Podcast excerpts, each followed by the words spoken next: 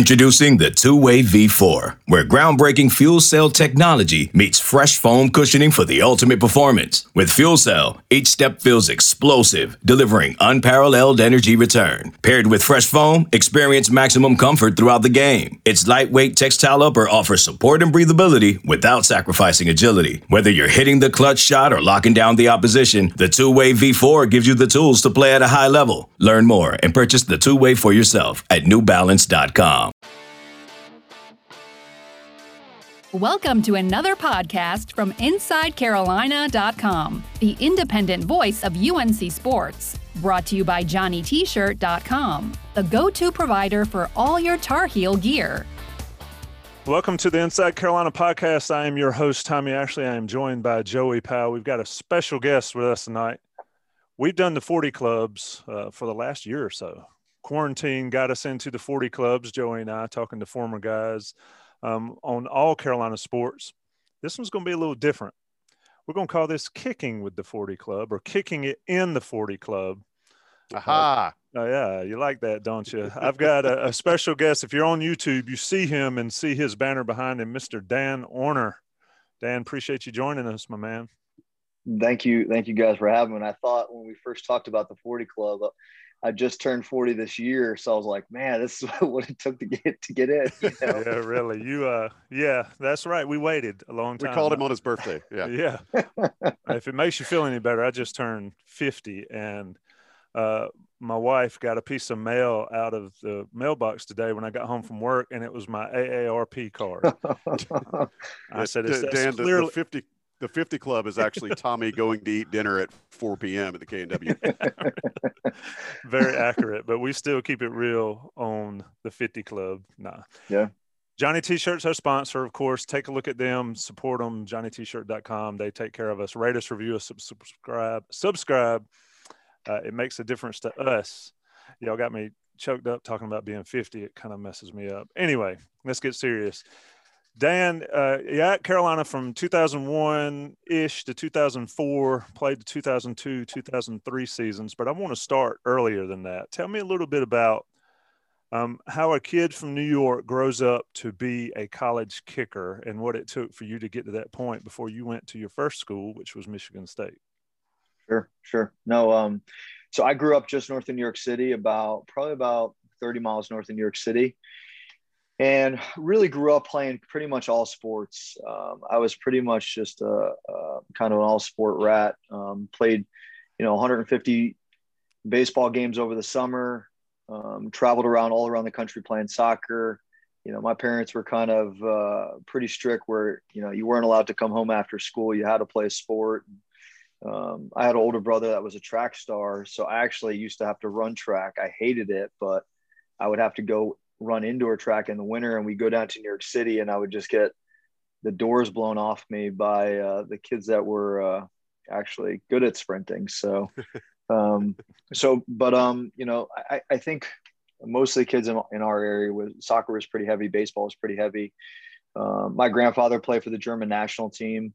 Um, they were immigrants to the United States. So I thought that I would go play pro soccer and, um, you know, I actually, you know, played played soccer up until my eighth grade year, ninth grade year, played baseball, um, and really, um, again on Friday nights, my dad was like, "You can't, you can't, you can't come home and hang out on Friday night." So I, he would make me be the ball boy for the football team.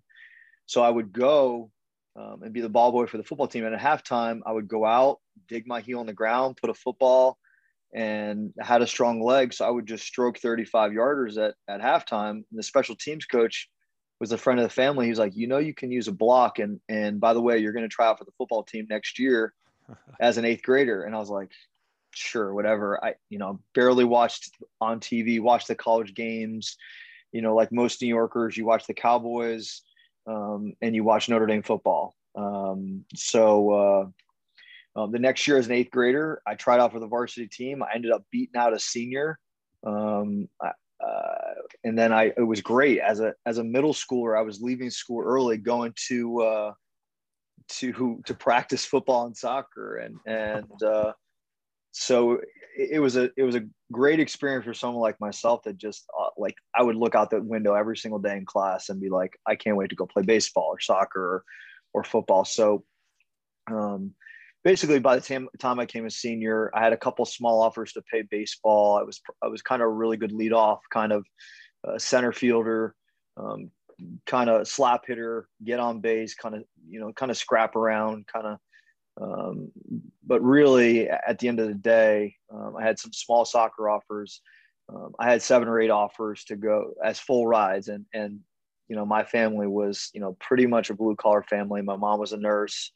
Uh, my stepmom was a teacher. My dad at the time owned a, a ski shop, and it wasn't snowing, so uh, I definitely needed a, a scholarship um, and and really, I wanted to go to Penn State. It was only a couple hours from my house. Joe Paterno pretty much put me on a golf cart with my dad and was like, you know, after I kicked a camp, was like, you know, you're our guy. And at that time, you know, Joe Pa was pretty much, you know, mm-hmm. he was he was he was the guy close to home. So, um, um, and, and kind of once you know Joe Paterno offered at the time, uh, you know, Nick Saban was at Michigan State, and he had just you know taken over that job. Well um, uh, basically long story short i was getting ready to commit to penn state joe paterno.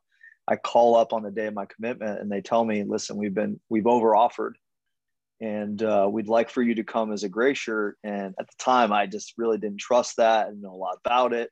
Um, and then this young progressive coach Nick Saban was at Michigan State, and um, you know he came to the house, and and you know he's he's obviously good at what he does. And um, the next weekend, my parents and I were on a plane to Michigan State. I think it was the only sunny day that I ever experienced in the state of Michigan. Um, and at that time, they basically had the number two recruiting class. Basically, it was Alabama at Michigan State. Um, they had the number two recruiting class, number one recruiting class. Um, and I went in there and, and basically that first year we went and played Florida in the equivalent of the uh, probably the fourth place bowl. Um, so it was a it was an awesome experience. And then obviously he left, um, and I think a lot of guys um, like myself wished they got on that plane to LSU and would have had a national championship ring. But you know, you know, really for me, I was I was kind of sick of the cold. Um, the coaches the coaches really had changed a ton. Um, and the only two teams in the ACC that really recruited me was um, was uh, Chapel Hill and then Georgia Tech.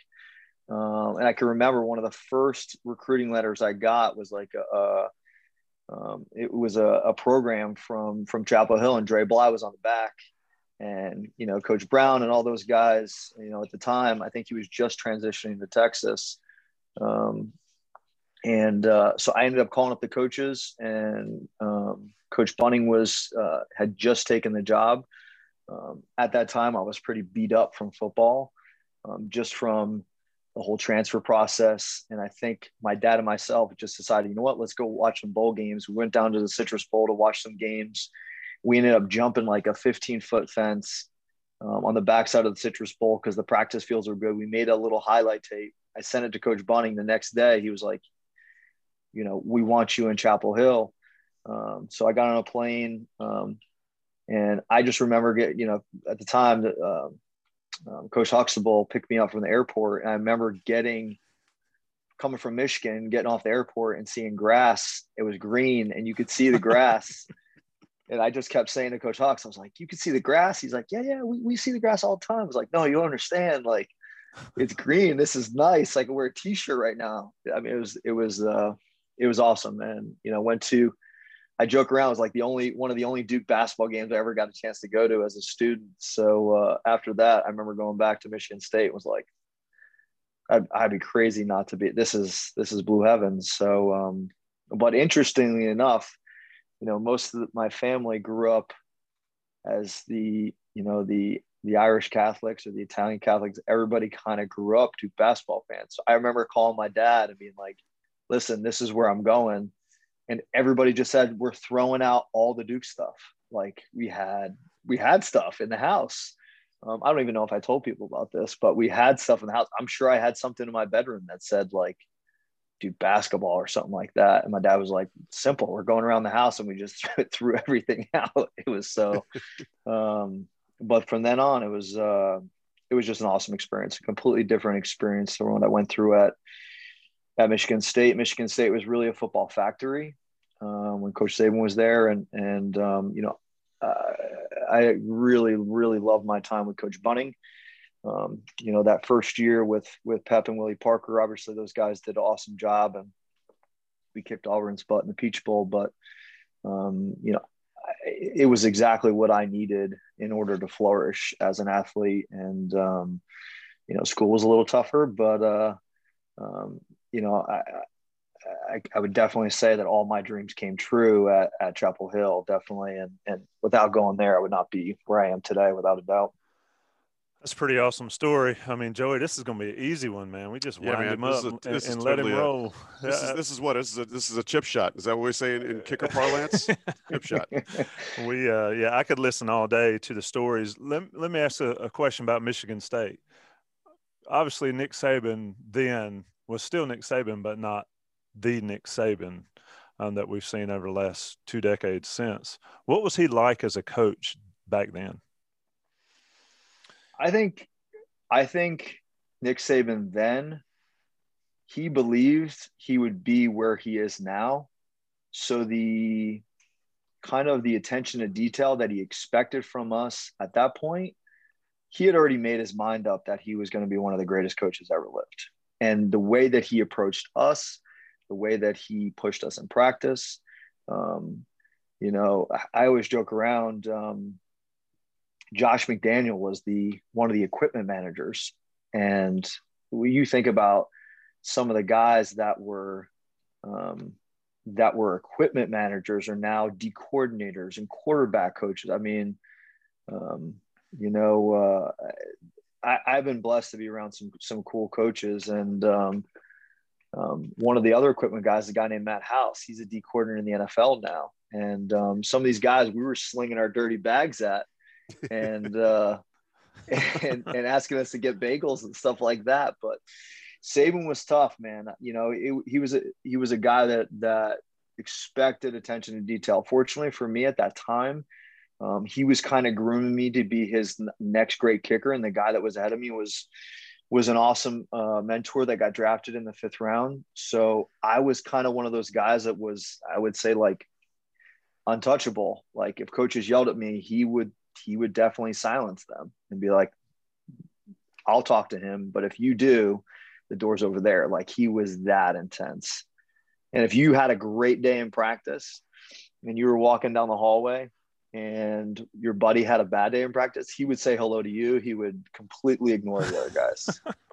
wow. I mean, they didn't even exist. So um, it, it was, it was, it was, it was very intense every single day. The pressure was was immense. Every you know Sunday morning, you dreaded going to that that Monday morning meeting when you were in your positional room and your picture would be next to you know great college player, all American, or they had they had they would put your picture next to recruiting mistake. It was that um, intense. And as an 18 year old, you're going, man, this guy was just in my living room last week, and this week I'm a recruiting mistake. So um, but I think the thing that he made us feel like was practice was so intense that when we went to the games, we were literally walking, we would be, you know, chasing the chariot um, out of the tunnel at Michigan State, just going, how bad are we going to beat these guys? Mm. Um, you know, the locker room was really quiet. He would go around, shake everybody's hand, and, and he just kind of gave you that look that, like, we're the baddest dudes on the planet and when we come out of this locker room, there's nobody in the world that's going to, ha- he just gave you that feeling. I mean, you just felt like I'm five, eight. After he would talk to you, I felt like I was six, two. So uh, he just had that gift and just demanded, uh, you know, when he walked in the room, you could hear a pin drop. I mean, he just demanded excellence at everything you did. So I, I actually really enjoyed my time with him. I, I flourished in those kind of uh, environments with high pressure. So um, for me, um, it was it was naturally a good fit. So I, I want to. There's a couple different directions I want to go here, but I, I want to make sure before we get too deep, I do want to share with with our listeners and our viewers kind of what you've gotten yourself into is is now you actually coach kickers and i want to i want to bring this out now because i think it's going to help us couch a lot of the rest of this conversation we have with you but I mean, you literally just coached both of the both of the the footmen for the Super Bowl winning Tampa Bay Buccaneers. you've worked with all sorts of Army All Americans. You've worked with uh, a ton of Groza finalists. Um, I mean, just guys on scholarship in every single division. That's impressive. So knowing that's what you do now, I want to kind of go back a little bit, kind of where you and Tommy just were. When you left Michigan State, you talked about being beaten up. I think those are your words you mentioned earlier. You're like, you know, I was kind of beat up. Things obviously changed for you in Chapel Hill, or at least uh, were you know were enough to keep you still engaged. When I hear a guy say he was beaten up, it doesn't sound like you would have continued on the trajectory of not only kicking, but definitely not to the level of success that you're doing now. What changed in Chapel Hill that made you kind of find that fire back or get back the desire that you had of wanting to you know chase the carriage out of the tunnel and, and wanting to yeah. to go walk through a wall you know i think i think um i think at the time when the new coaching staff came into to michigan state i, I think a lot of us were, were a little burnt out on football and um you know of the 22 guys that i went into i would say only like seven stayed so everybody mm-hmm. kind of jumped ship and um you know, for me, I, I, was really starting to question if I wanted to just because it wasn't fun anymore. And it's it's easy to kind of get burnt out when you're doing it 24 seven. Um, and I was just kind of at the time, I, I think I was uh, maybe a little bit immature at the time, um, just in terms of where my career was going. You know, I had, you know, really only kicked a couple balls and, and didn't really feel like I contributed enough at Michigan State. So, um, you know, for me, I actually I ended up going back to New York for the summer, and I had a kid brother uh, I ended up going to watch one of his soccer games, and um, for whatever reason, um, going to watch one of his Pee Wee soccer games really, I feel like changed my life. Um, mm. Just because I was burnt at the time, and I looked down the field, and my brother's running down the sideline. The ball's on the other side of the field. He's having the time of his flipping life, and that's for me. Sports was like it's it. That was my life. I mean, twenty four seven. So I left there and I think I went and did a workout. My little brother's like, maybe he's like seven at the time. And he goes, Hey, can I come with you? And I had to run 110s. It was hot. I was dreading it. So I'm running 110s. And I think just the way that he just kept running with me and was looking at me, I was like, man, this is my, I gotta, I, I have to do this. yeah. And um, I think, I think for me, it was, um, it really changed my perspective that um, I was fortunate enough to have another opportunity, and I just knew that I was going to take advantage of it. I just kind of said, like, one, um, I got to start running for the sake of running. I got to enjoy running from drill to drill, even if I am a kicker and stuff like that. And at the time when, um, when I got to Carolina, you know, Coach Connors and his his crew of of of hitmen on the uh, on the strength staff came in and and at that time it was almost a joke that you didn't want to be like a lot of guys would at, at Michigan State like, man, I love to be a kicker at, at Chapel Hill. You know, they were working us out so hard at practice, pushing gators. We were testing all the strength and conditioning things. People would look over and be like, we don't, we don't want to be a specialist because, and we were kind of joking around at the time, you know, our traps were like up here and, and uh, a couple of guys like Matt Baker and, and even, and even Chacos would always say like, man, our kickers are jacked so uh, it was just it was it was a great group of guys. They embraced uh, um, you know a, a, slick hair kid from New York, and um, you know, uh, fortunately for Coach Bunting, he just man, he just uh, he really believed in me. And I think when I was at the tail end of my career um, at Michigan State, I just didn't have that feeling of like, um, not just a father figure, but in terms of just someone who really truly believed in me.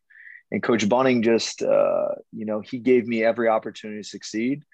And, um, you know, he kind of, uh, you know, obviously threw me into the fire out the gate, but um, it, it, at the time, it was exactly what I needed. I needed someone, I didn't need someone cursing at me and, and grabbing by the face mask and telling me that, they're going to ship me back to New York because I missed a kick. I needed someone to be like, "You're my guy," and and um, I'm going to teach you how to be great again. And and that's what Coach Bunting did. So um, you know, uh, I'm definitely forever grateful for him. And um, even some of the the the the tough nosed guys that were there, like Coach Tranquill and and Coach Huxtable. I don't. I think those guys only knew how to yell, but you know, they never really they didn't they didn't feel the need to curse at us and stuff like that, which I think we responded well to.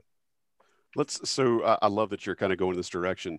I want you to, to stay with that a little bit. Help me understand when did you realize that not only was Chapel Hill good for you because it was a change of scenery and because some of the people were different, but was there a moment where you felt like this feels like home? This feels better. This feels like an, a place that is fostering the person that I want to be.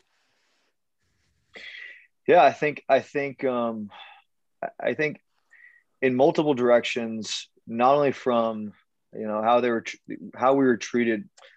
I would say even as specialists, we were treated as part of the team, and I think in other places you're sometimes treated as a second class citizen um, because you're kickers and punters and stuff like that. We did everything everybody else did. No, obviously, if we were running stadium steps, and, and some of the offensive linemen always chose us to to piggyback up the steps, so it was lighter. But um, you know, you know, we just. Ha- I still talk to probably two or three of the coaches that that were coaches then. I talked to Coach Powell, who was our special teams coach, and I tell guys all the time.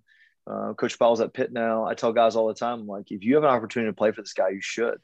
He's a player's coach. He's gonna help you flourish. He's not gonna screw you up. He's gonna he's gonna hold you to the things you do great. And I think that was the that was a that was the experience that I remember most about Carolina is that there wasn't a coach that uh, that just was out to bury guys and ruin their uh, morale. I mean, even Coach Hucks, who was probably the toughest coach that we had, Coach Huxtable, Dave Huxtable at the time, who was the, you know linebackers coach. We, you know, at the time we had you know Quincy Monk, David Thornton. We had some we had some linebackers. They would bring us over and hit with the linebackers during practice, and it would be at times, of course, when like we didn't know it was going to happen. We didn't have a mouthpiece, so we'd run to the bathroom and get like wads of paper towels and put them on our teeth. And uh, it was it. I, I just I, as easy as as it can say, I just started having fun again. And even though that these guys were laying us out, and we probably got three or four concussions, getting hit by the linebackers during practice, we just we loved it. We had we had fun, and and uh, I think that's part of it. I and mean, it's it, there's got to be a, a humility side to it so you talk about having fun uh, like i'm picturing you know the the scene from rudy where he's just scout teaming it getting laid out by des and getting right back up and so i'm sitting here thinking about uh, the most fun moment at least for a lot of fans when they hear the name dan orner you know where i'm going with this come on man you took i, I booked the guy and you stole my question I was go ahead, okay. I, no, no, you that's go all ahead. right. I, am messing I with feel, you. Go ahead. you know where I'm going, Dan. The inflatable helmet destruction at Duke. Like that's Man. in in Tar Heel fan lore. You're a you're an absolute deity just from that simple. Not, not that you won the game, I think, but that you actually destroyed their giant inflatable, you know, state fair esque helmet. What do you remember about that, and what can you share about what may or may not have been going through your head? And then I'll let I'll let Tommy ask uh, his version of the question afterwards. I, I um, you know, it's funny. I think leading up to that week, I remember sitting, gosh, I was I was sitting with Landon Mariani at the time, and we were sitting in the meeting rooms. He was, you know, he was a signal caller at the time, and I think for whatever reason, a flash of the helmet came up, and I think I said something to him like, "I'd love to kick a game winner and trash that thing." And so uh, you talked about it beforehand. I love that. I th- I think it definitely came up. It definitely had came up, and and you know, unfortunately, um, unfortunately, that comes up for me. It's probably my worst game, worst best game of my life. Um, going into the game, I think I was like 11 for 11. You know, pregame, I'm hitting 60 yard field goals both directions. You know, nodding at the Duke fans, and then of course, I picked the one day to to forget how to take my steps as a kicker. I ended up taking my steps wrong and not knowing it, just caught up in the moment. You know, I missed a 53 yarder in the end zone. I'd never missed a 50 yarder short in my life. And it landed the end zone. It was one of the ones where like everybody at Duke kind of thought I would make it. It lands in the end zone. Everybody's like, ooh. And then I and then right. and then I missed another short one. And then It's like you missed a lag putt or something. And everybody just kind of Right, has exactly. that real concerned, like, yeah, yeah, yeah. I got you. I, I it, w- it was one of those situations where I think the ref looked at me. He was like, "We're going to have to put that up on the board," and uh, just because the way I was stroking the ball heading into that, and I was kind of known as a long ball kicker. um, even as a smaller guy. But um, you know, I ended up missing another short one, and then we came down. Of course, I missed the only extra point in my life. Like, you know, I, I, probably could in that game, of course, and and luckily Darian Durant and, and Sam Aiken, you know, tear tear ass down the field, and and here I am getting getting ready, and I remember. Um, John Lafferty at the time was the holder, and he could just kind of looked at me and was like, whatever you do, don't miss right. And I was like, great advice, you know. Thanks.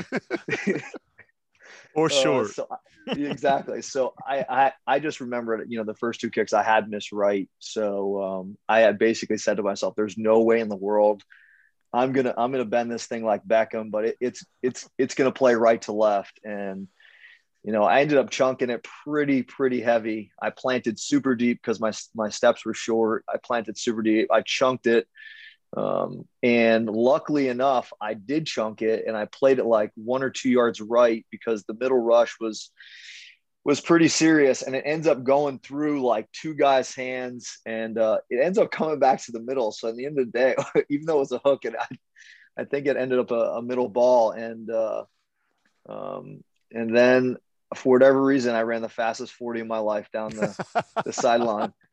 Hey, you had a nice it, convoy too, by the way it, it was funny because I was like, I outran Willie Parker um, and a couple guys that were that were legit track stars. I think uh, you know uh, um, Rabbit and a couple other you know fast D backs, and um, I remember kind of just dodging two cops. And then I thought the helmet was going to be super, super soft, like you know the ones in your yard, right? like Santa's up and it's just kind of blowing, and you can kind of knock it over. Um, but I hit this thing with everything I had, and I swear to you, it shot me completely to the other side. And yeah, we couldn't see that portion of it. You're getting tossed. It's, it's I got tossed. I mean, I got ragdoll tossed probably ten feet to the other side, and uh, and I I get up and nobody's in here yet, so I start walking out, and sure enough, the first person coming in is Jason Brown. So not a small absolutely right. no, you got you got a an all pro center, and this guy. I mean, he hit me so hard. I swear my legs wrapped around his waist, and uh, and then and then, then it was kind of odd. Some of the big boys came in, and um, it was uh, it was a cool ending, but um, it definitely it definitely comes up. Um, it comes up a good bit. Um, so not the sidebar. Go ahead. I'm sorry. I was going to ask you Not the aftermath. The aftermath was uh, was great. I was more angry just at myself. I, I, as I look back at some of the pictures, my dad always jokes around. He's like, "Why are you so angry? You just kicked a game winner." I was like, "I was like, no, I totally screwed my season up. I, I, you know, I didn't need to do that." And he's like, "Yeah, well, why are you so angry?" And I was like, afterwards, you know, of course, Duke cuts off the hot water, so now we're like uh, you got to walk three miles back to the to the showers back there. And, right. You know, I'm like the la- last person to shower at the coaches. You're like, great, it's cold. It's, it's not a good situation. So uh, it was good. that is one of the uh, one of the epic Carolina Duke stories. I mean, there's a ton of them, but that I laugh to this day to see you flying in that tunnel. I wish there was a camera inside that uh inside that helmet to see you just hit it and bounce off across the wall. That would be the helmet I was back. you didn't expect the helmet, the helmet did, to fight back. The helmet, the helmet, did fight back, and you know it's funny that night. You you know we were going out celebrating. You're kind of drinking. My neck was so mangled, just because, and everybody's like, man, I was like, man, I feel like I got in a car crash. But you know, you're kind of drinking. You're kind of drinking beer out of the side of your side of your neck like this for the entire night. I, I mean, and then the next day, you know, Coach Bunting, you know, obviously called me in the called me in his office, and he was like now, Danny, was that uh was that premeditated? I was like, no, no, no, no, definitely. you know, like, and I think uh, the, the next day, I I uh, you know I walked into the uh, to his office with like a beat Duke shirt on or something like that, and he was like, um, he's like, because they're asking us to pay for the helmet. I was like, oh man, I'm sorry, kind of deal. But uh, it's uh, it's definitely definitely a good one. Um, that is um, that's pretty Duke there because yeah. you know I, am surprised that helmet the bill wasn't like 50 grand for it since they tried to charge carolina so much to repaint the locker room several years back. I think um, it was like i think the, the, the, number i heard was like five times that. So i was like wow i'm no, really sorry. stop. Yeah it was a, it was a big number. It was a it was a big number. Oh, wow.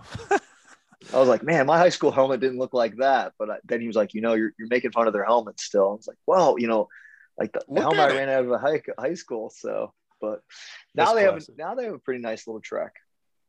It is a. Uh, I've always liked watching games over there. I've always thought yep. it was a cool place to see a football game, but folks will get on me for saying that. Um, let's talk about since Joey got got you into your Carolina stuff. Let's talk about the NCAA record you hold. Um, you know, 150 yarder in a game is pretty solid. pretty it. solid. Like, like I could get like I could get a 10 yarder out, right? Okay. Three and then a school record 55 yarder. I mean, did you see that coming? And have you seen anything like that since? Um, I mean, that's it was an incredible day up in Syracuse. So it's it's it's it's a cool, really cool story for me, just because I grew up about seven hours south of there, and my high school coach was like part of the whole New York State Football Association, and you know, um, he was kind of like on the committee to help choose the All State team, and um, I, I, really we, we ended up playing a high school kickoff classic game in there, and I I mean I hit a 58 yarder off the top of the upright there, and I was hitting kickoffs like five rows deep in the stands. And here I am as a, a, rising senior. I'm like, man, I, Syracuse won't even look at me. I know these guys are up in the press box. And so these guys didn't even give me a sniff.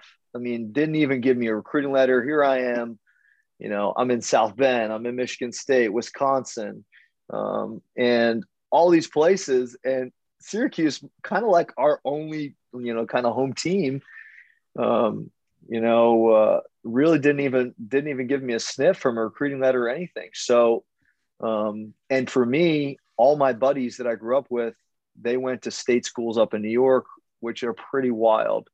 Um, they went to to Cortland or Ithaca, or even some guys were at Syracuse. So I had like right above our locker room, I had probably 55 tickets. I mean, what guy, what parents are dri- going up to Syracuse from from Chapel Hill? So I was like, I'll take all y'all's tickets. I, I want them all. So, you know, in pregame, my buddies are they're holding each other's. If I feel like if Barstool Sports are around, these guys would have definitely, definitely uh, made it on on on a couple videos. They're they're hanging down and and you know we're slapping them five walking out of the tunnel in pregame. So um, even some of the guys were like, "Who are those guys?" I'm like, "Yeah, those are you know those are my high school buddies." So they were uh, they were going crazy and. Uh, um, it was uh, honestly the first kick. They they t- I actually went back to the net. So the 55 yarder, sorry, 53 was the first one. Uh, I went back to the net because I didn't think that Coach Bunting was going to kick it. And then someone came over and kind of yanked me on the neck and was like, "Hey, you're kicking! Everybody's out there." So I kind of ran out there. It was kind of a blessing in disguise because I really didn't know how far it was.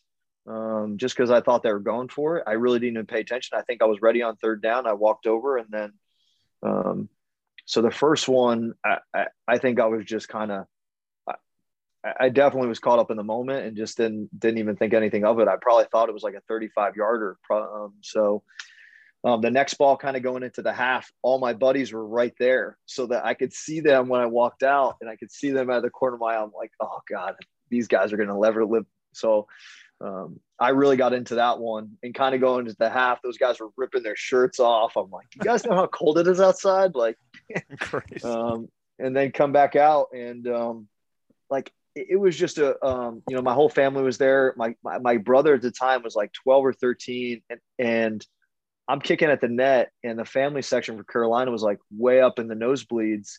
And next thing I know, my little brother, my cousin, are like the 50 yard line where the net is, and they're like saying hello to me. I'm like, uh, you guys are you guys are 12 like where where where where's my where's our parents? And uh, they're like oh no it's good. I'm like how'd you guys get down here? We're like oh we talked to some guys and got down there. So i'm like basically went out smoked a field goal from 55 run back in. I'm trying to get like my parents attention to grab my little brother. I'm like you know great parents you know you got like a couple 11 year olds running around the stadium. So um, it was it was a really cool game. And then um, really, really cool after game. Um, the head coach from Syracuse actually gave me a game ball, a Syracuse game ball, and sent me a letter and said he apologized.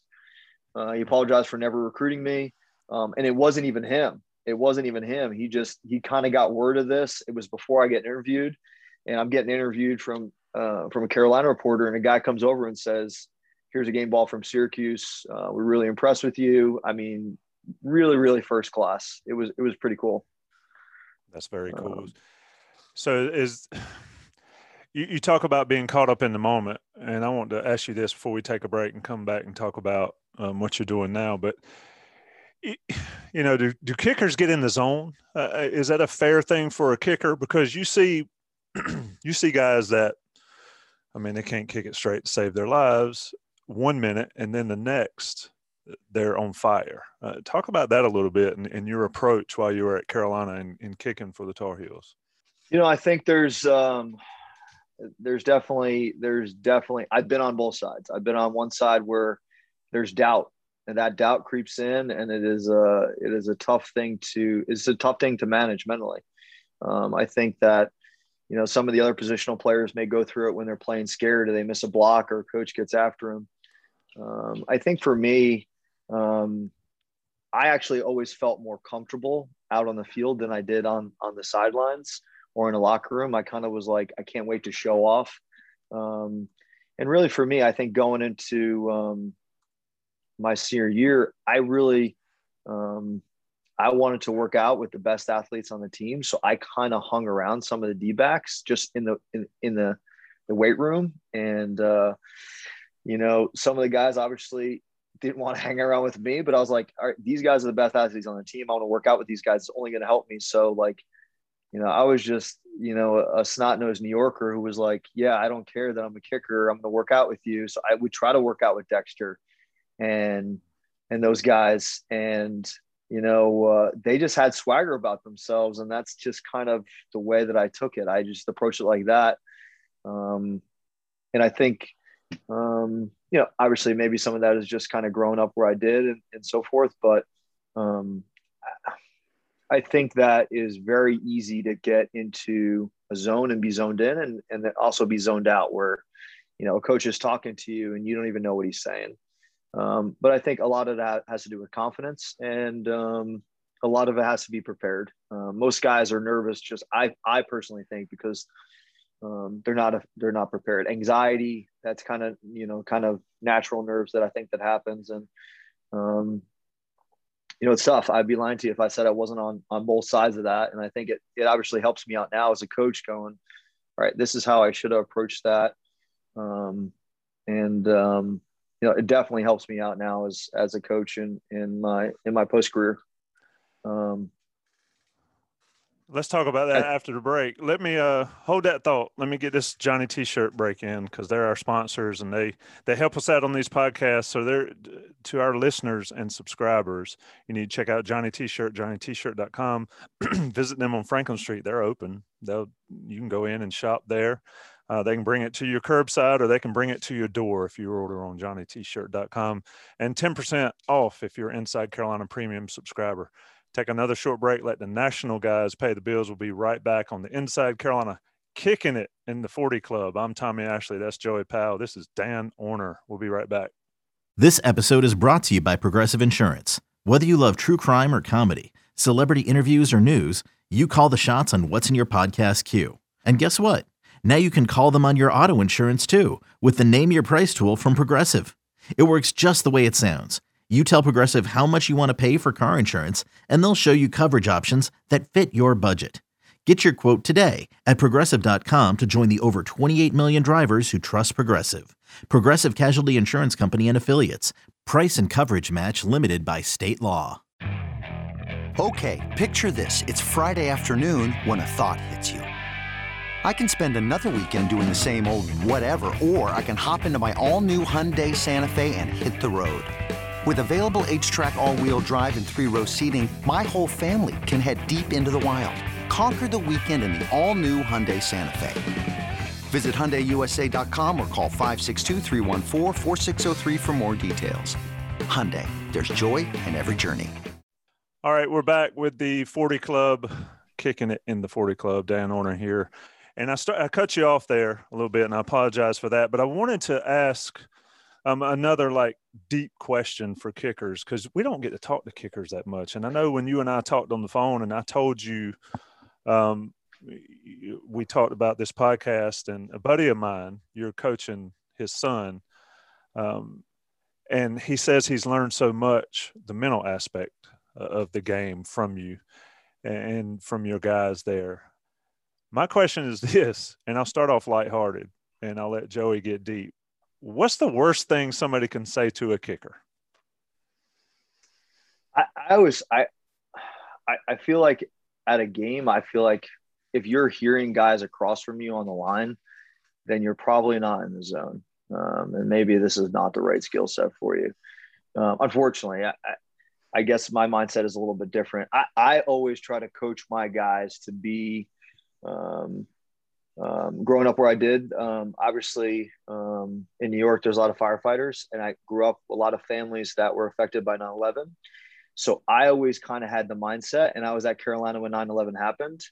Um, I always kind of viewed myself as a mindset, and I lost some really good, um, you know, friends' dads that um, that were uh, unfortunately uh, taken down in the towers as firefighters, and I think the thing that really changed my mindset was when I really thought about that as a kicker, not just as a human being, but um, you know, obviously the towers were going down, and most of these firefighters were sprinting towards the opportunity to run up the steps to save somebody's life. Now, I wish I was that brave. If a if a, a hundred story tower was going down, I'm probably sprinting the other way. Uh, but these guys were sprinting towards that opportunity. And I really kind of, uh, if I go speak at a, a, college or an NFL team and they're like, what's a characteristic? Or even during COVID, we would have these, you know, 50 coach Zoom meetings. And they're, the number one question I would get asked is, what's the trait you look for as a kicker? And I would say, you want them to be a New York City firefighter. And they'd be like, what do you mean? And I would always say, like, um, these guys are running, sprinting up the steps in gear, they're probably not going to make it.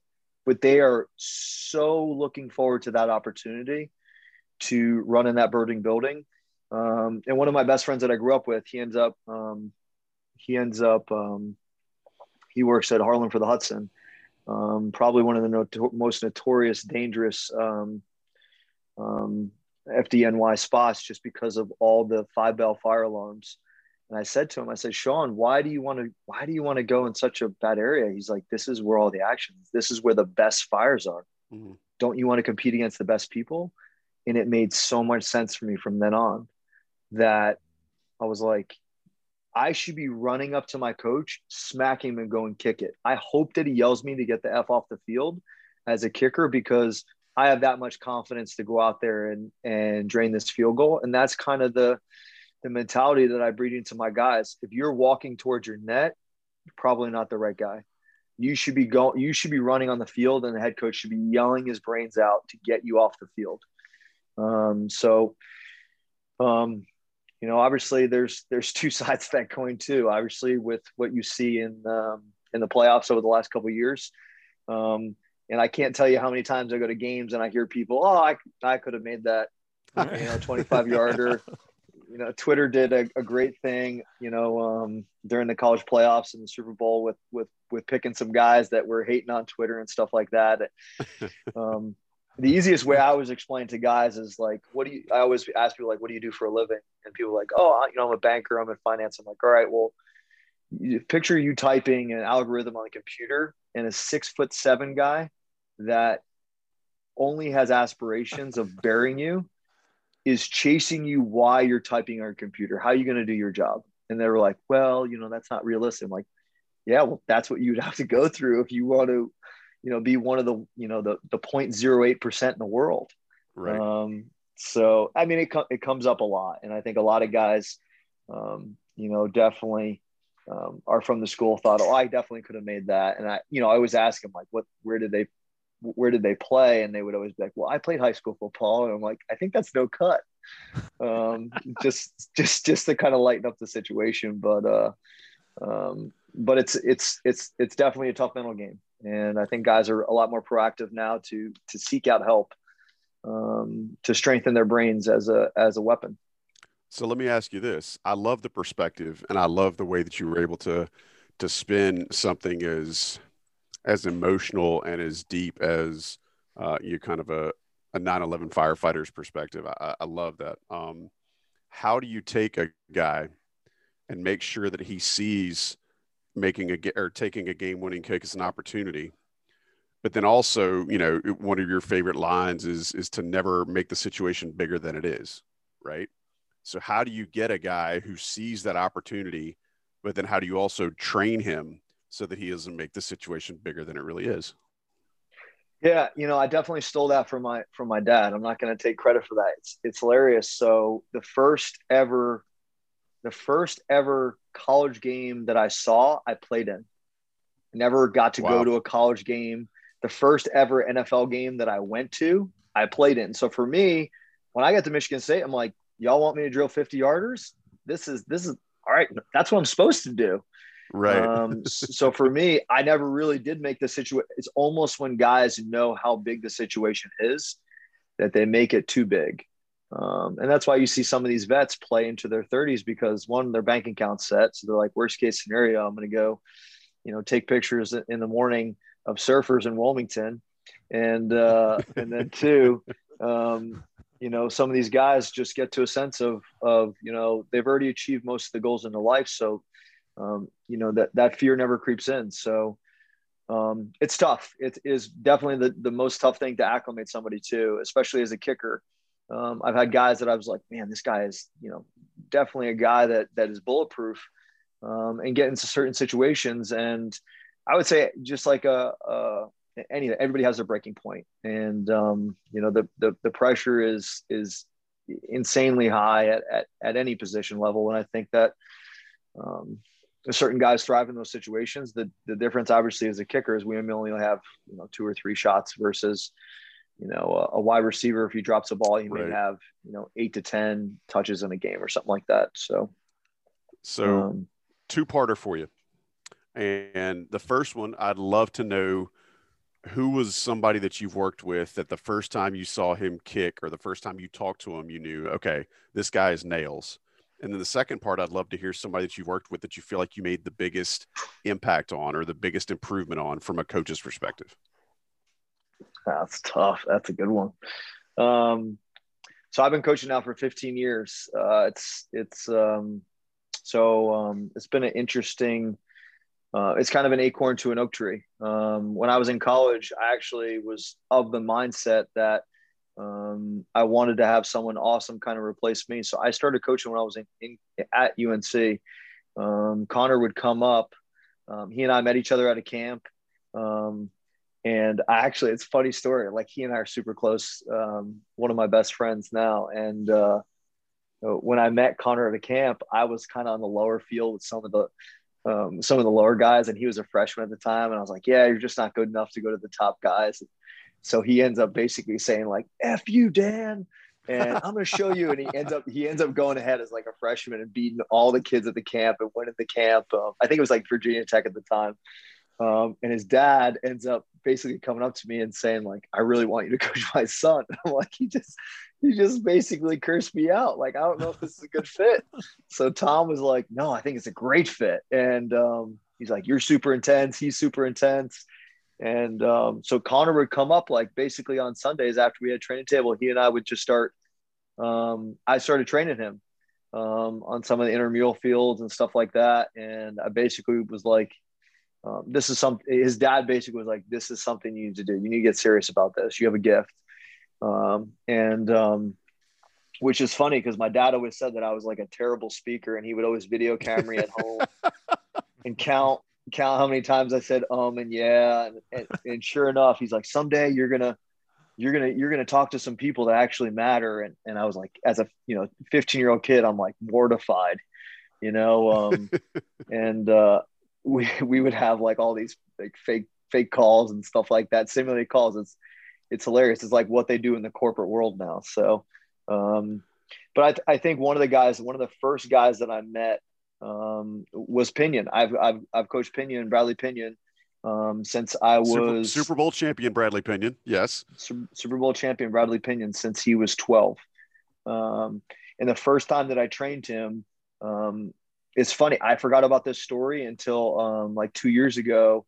Um, first time I trained him, I basically was of the mindset of like of just extreme mastery, like mastery to skill, mastery any drill that you have at the time. I did not let him kick a ball for an hour and a half, mm-hmm. and um, he just basically he went with everything I did. He got in the car, and his dad's the one who told me this story. I had forgot it. This is this is a long time. It was like leading up to the Super Bowl. And he goes, "You know why we we stuck with you?" And I said, "No." He said, "That day that that that you didn't let Bradley kick a ball, I knew that this would eventually pay off from a form form and technical standpoint."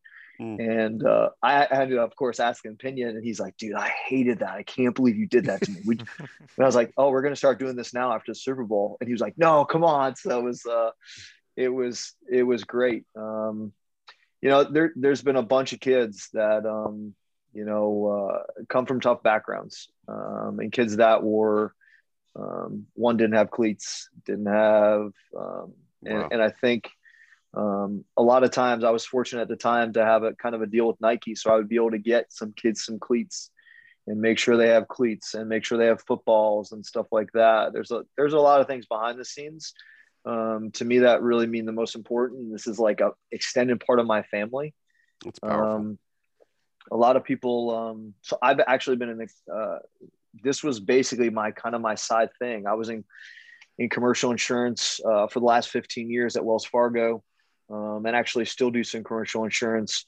Um, so really, you know, kind of my my day job, I would get up super early in the morning, uh, work out, go to work. Um, I'd go out sometimes at lunch, um, and then with guys start training, and then um, I go out after work till like nine, 10 o'clock and train guys, and then it kind of just kind of grew. Um, so I was in a position financially just from you know having a, a really successful job and in the financial world where I was, you know, basically, you know, helping out a lot of kids that that I can't tell you how many times guys would would I don't know if I would have had this much pride where kids would text me or email and say, Coach, listen, times are really tough. I don't think I can afford training with you. Um, and I would say, you know, same thing I said today. I, I it takes a lot of pride for a 14 or 15 year old kid to do that. Um, so I would just say, you know, training's money's never going to come between us training and me changing your life. And I still do that today. Um, and there's, it, it takes some special kids to say that. I know I couldn't couldn't have said something like that.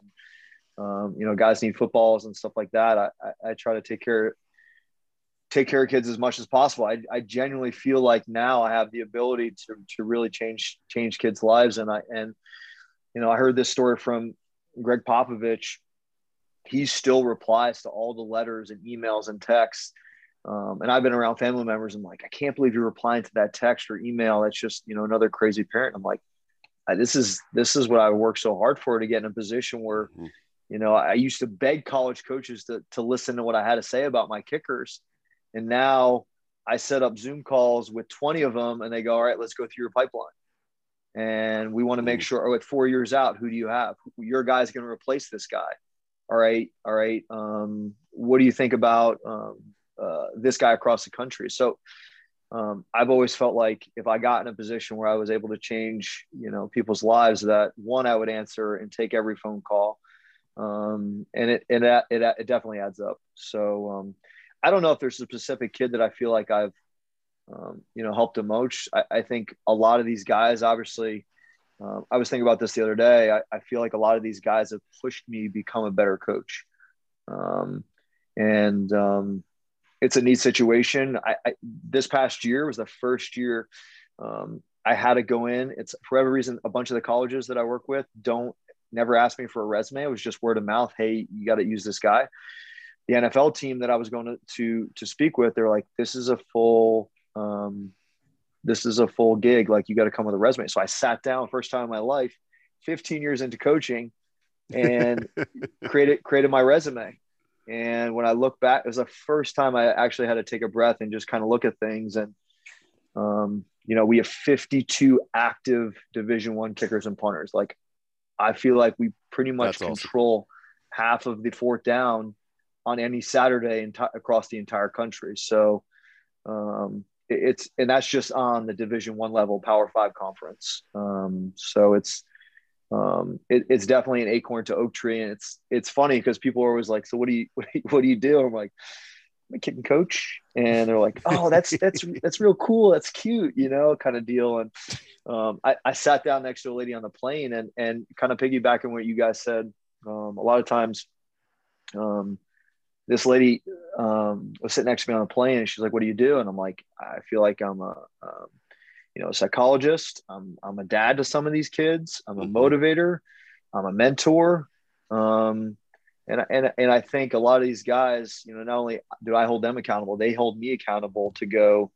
Um, there's definitely some days where, um, you know, I feel like, uh, you know, coaching it definitely kickers and punters is like, is like being a swing coach. And, um, it's a lot of pressure on Saturdays. It's, it's a stressful day because, you know, guys were like, "Oh, you get to go to this game." I'm like, I, am not sitting and enjoying the game. I, this I'm having a vested interest only on fourth down, so it's yeah. uh, it's it's definitely tough.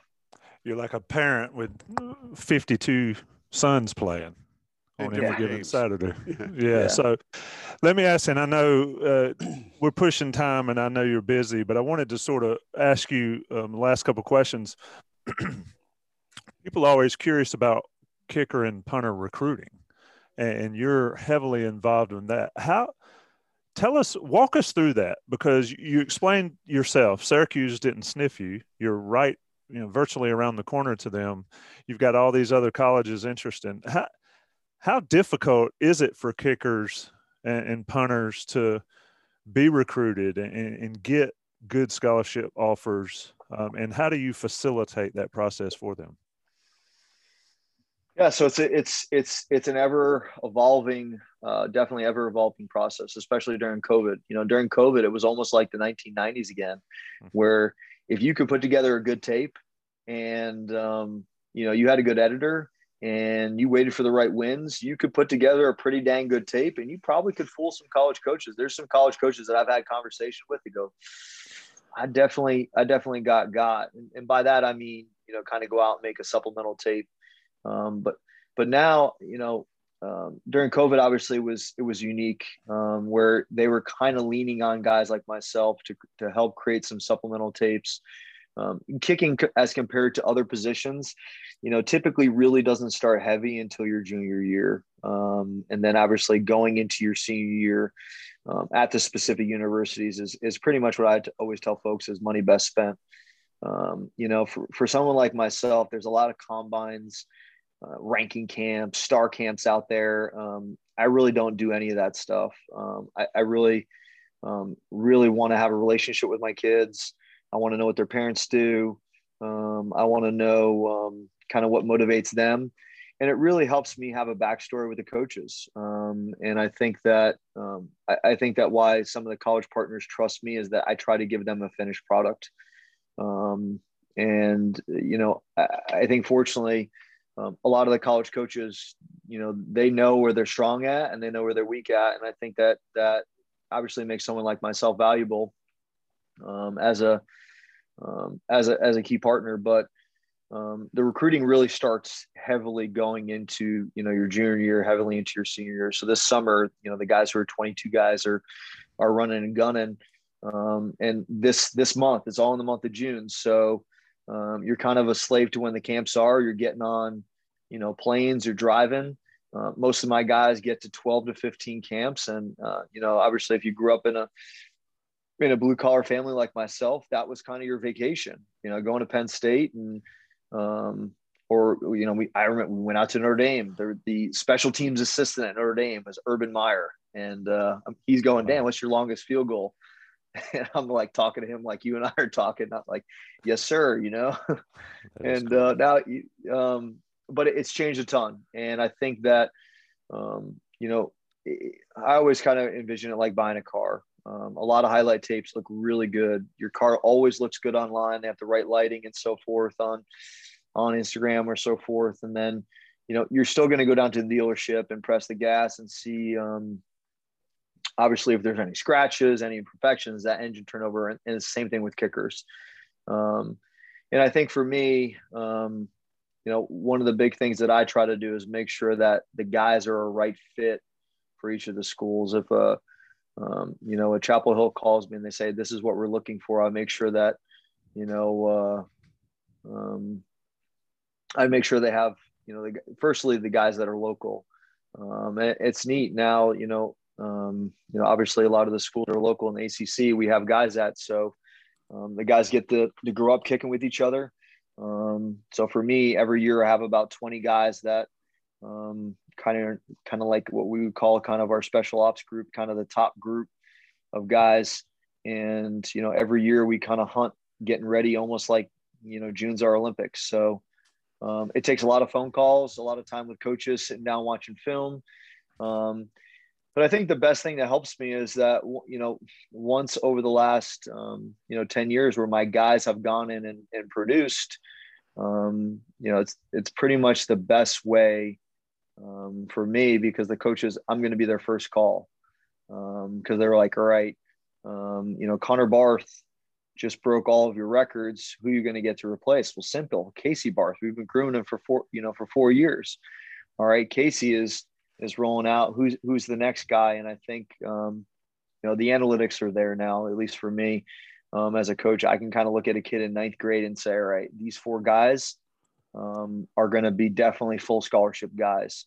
Um, and it just kind of allows me to, from an analytical standpoint, kind of prove to the coaches reasons why. Um, the beauty of being a kicker and a punter, it's different than a running back. If you a 50 yarder, in New York is a 50 yarder in North Carolina. 50 yarder in Division One is a 50 yarder in Division Three. It's not like having a sad defense or a sad offense or um, you know something like that. And same thing with punting. It's a unique thing where the numbers the numbers don't lie. And um, you know there's some states obviously where there's some excessive wind and you know you got to make sure you you educate coaches you know about wind and you know I watch a lot of highlight tapes with coaches and point things out. Well, you know what? He only kicks off one way. You know, have you noticed the, the, the flag in the back right side is is straight out to the side? My flag at my house doesn't even do that. Mm-hmm. Um, do you notice that the cheerleaders down at the bottom of the, the screen, their hair's to the side? I, I am on social media. That's definitely not a style that's going on right now. So, um, and a lot of times, you know, even as an as an advocate, coaches will send me video and say, "Hey, can you tell me your honest thoughts about this kid?" And, and a lot of times, those guys aren't mine. Um, but these are buddies of mine that are coaching and they're going, listen, my, my mortgage relies on this and I need your help. So that's where I really feel like I'm a true partner for some of these guys because, um, you know, uh, year in, year out, they're, they're, they're calling me back. So it's, it's, it's cool. Last question, Dan, and this is Dan Orner of danornerkicking.com. You need to check it out. Cool website, great. Uh, you got the schedule up there too, and it is quite busy here in June. Uh, what do you think about Mack Brown and what he's done with this Carolina squad going into what should be a special 2021?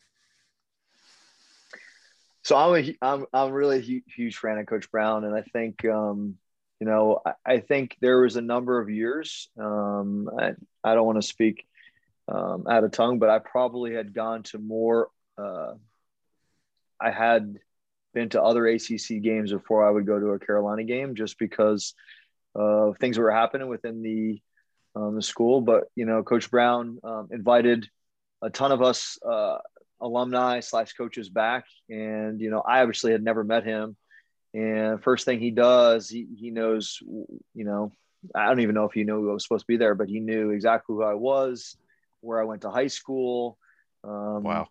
I, I think the little things like that, that that just go a long way, and and it's just it's just first class, top to bottom. And uh, the the assistant coaches um, uh, that are there now have open arms to me and say, Dan, listen, you're a part of our family. I, I want I want your help.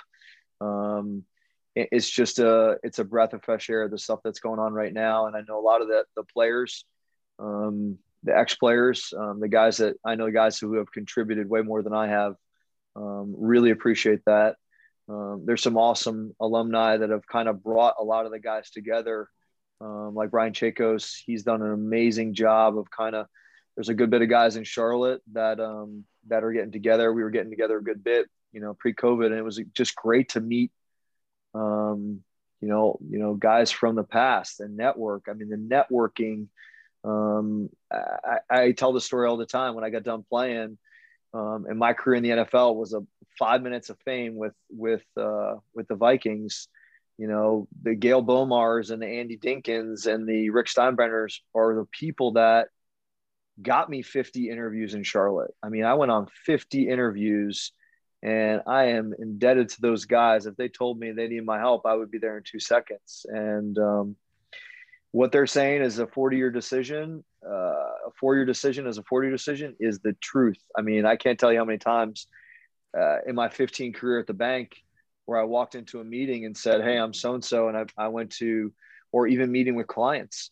Um, and I was a, a, Chapel Hill grad, how far that goes.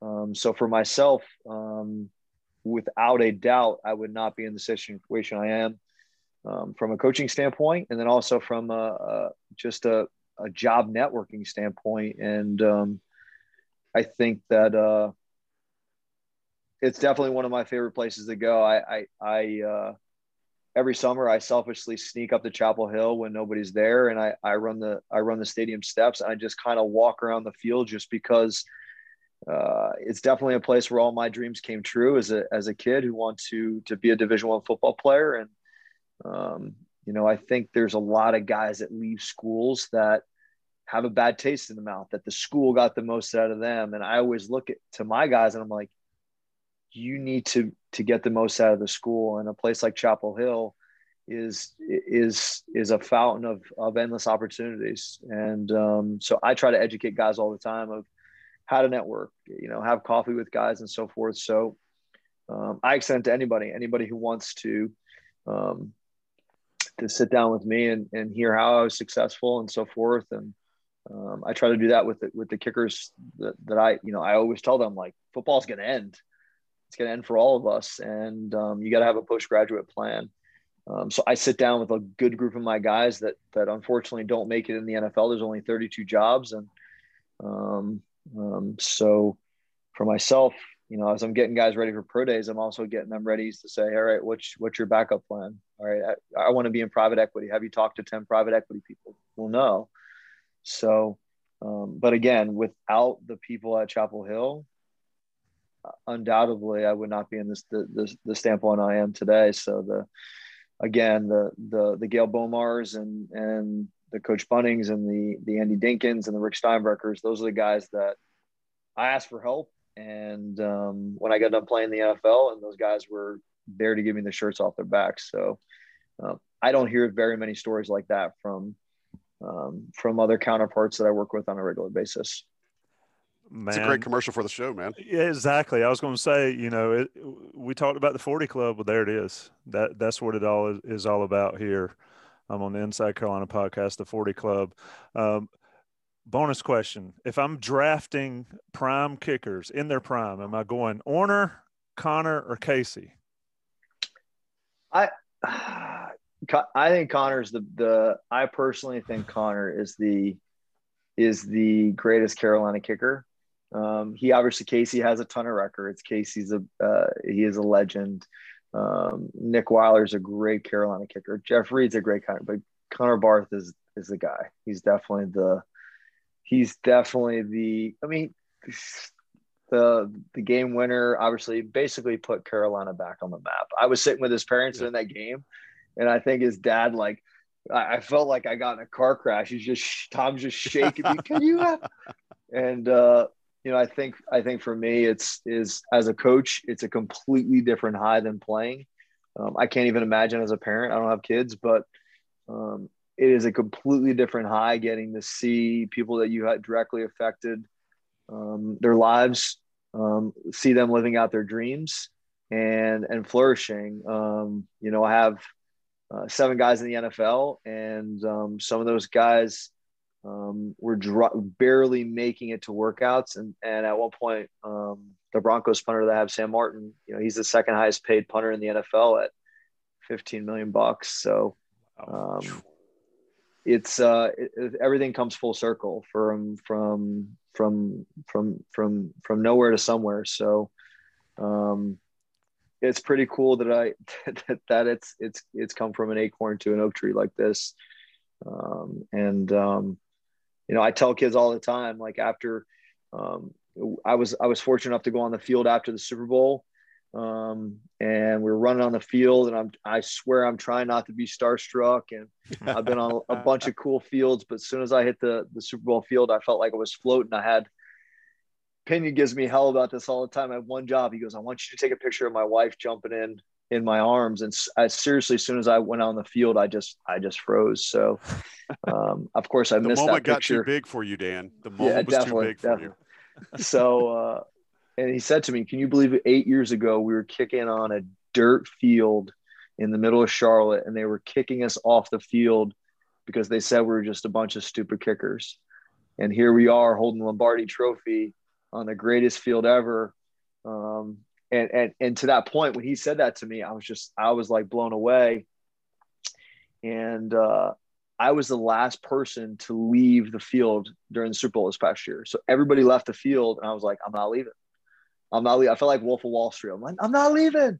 So uh, I'm going up on the stage. I'm FaceTiming my parents, and one of the sergeants comes over to me, and he goes, "Son," and I said, "Listen, one of my guys just won the Super Bowl um, he said, "You basically you don't got to go home, but you gotta you gotta get out of here." I said, "I want to take one more picture." So I wanted to snow angel that the emblem. So he here the sergeant is taking pictures and um and so I'm literally they're shutting down the lights. I'm the last person in the stadium and and uh, he goes, "Let me give you a ride back to your car." So we end up going around with the police lights and he and I just hit it off and um and he ends up helping me pick up Pinion's family, and we're we're, we're driving to the the park and ride. So it was, uh, you know, I tell the kids that I see this past week. I said eight years ago he was standing right where you were, and now he is a Super Bowl champ. So for the young guys, it's super relevant, and it's it's it's also motivating as well.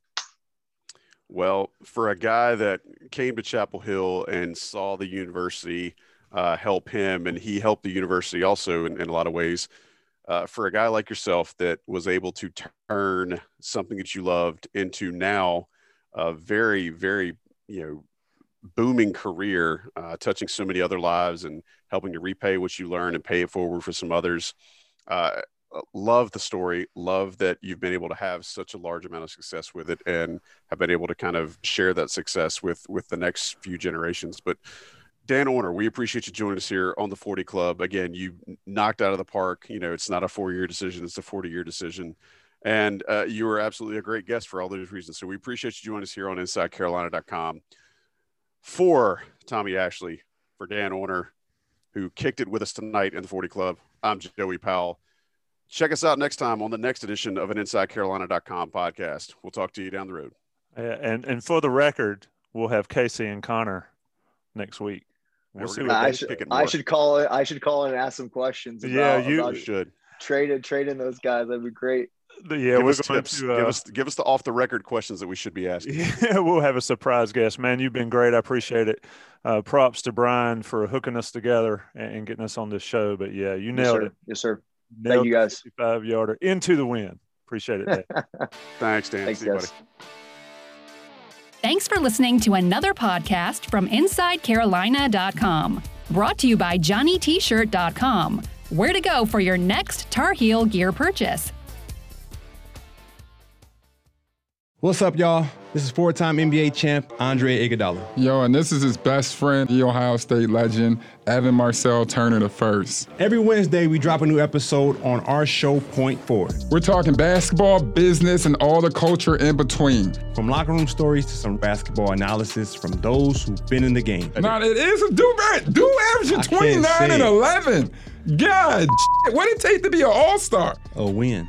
Subscribe to Four the podcast, so you don't miss a thing.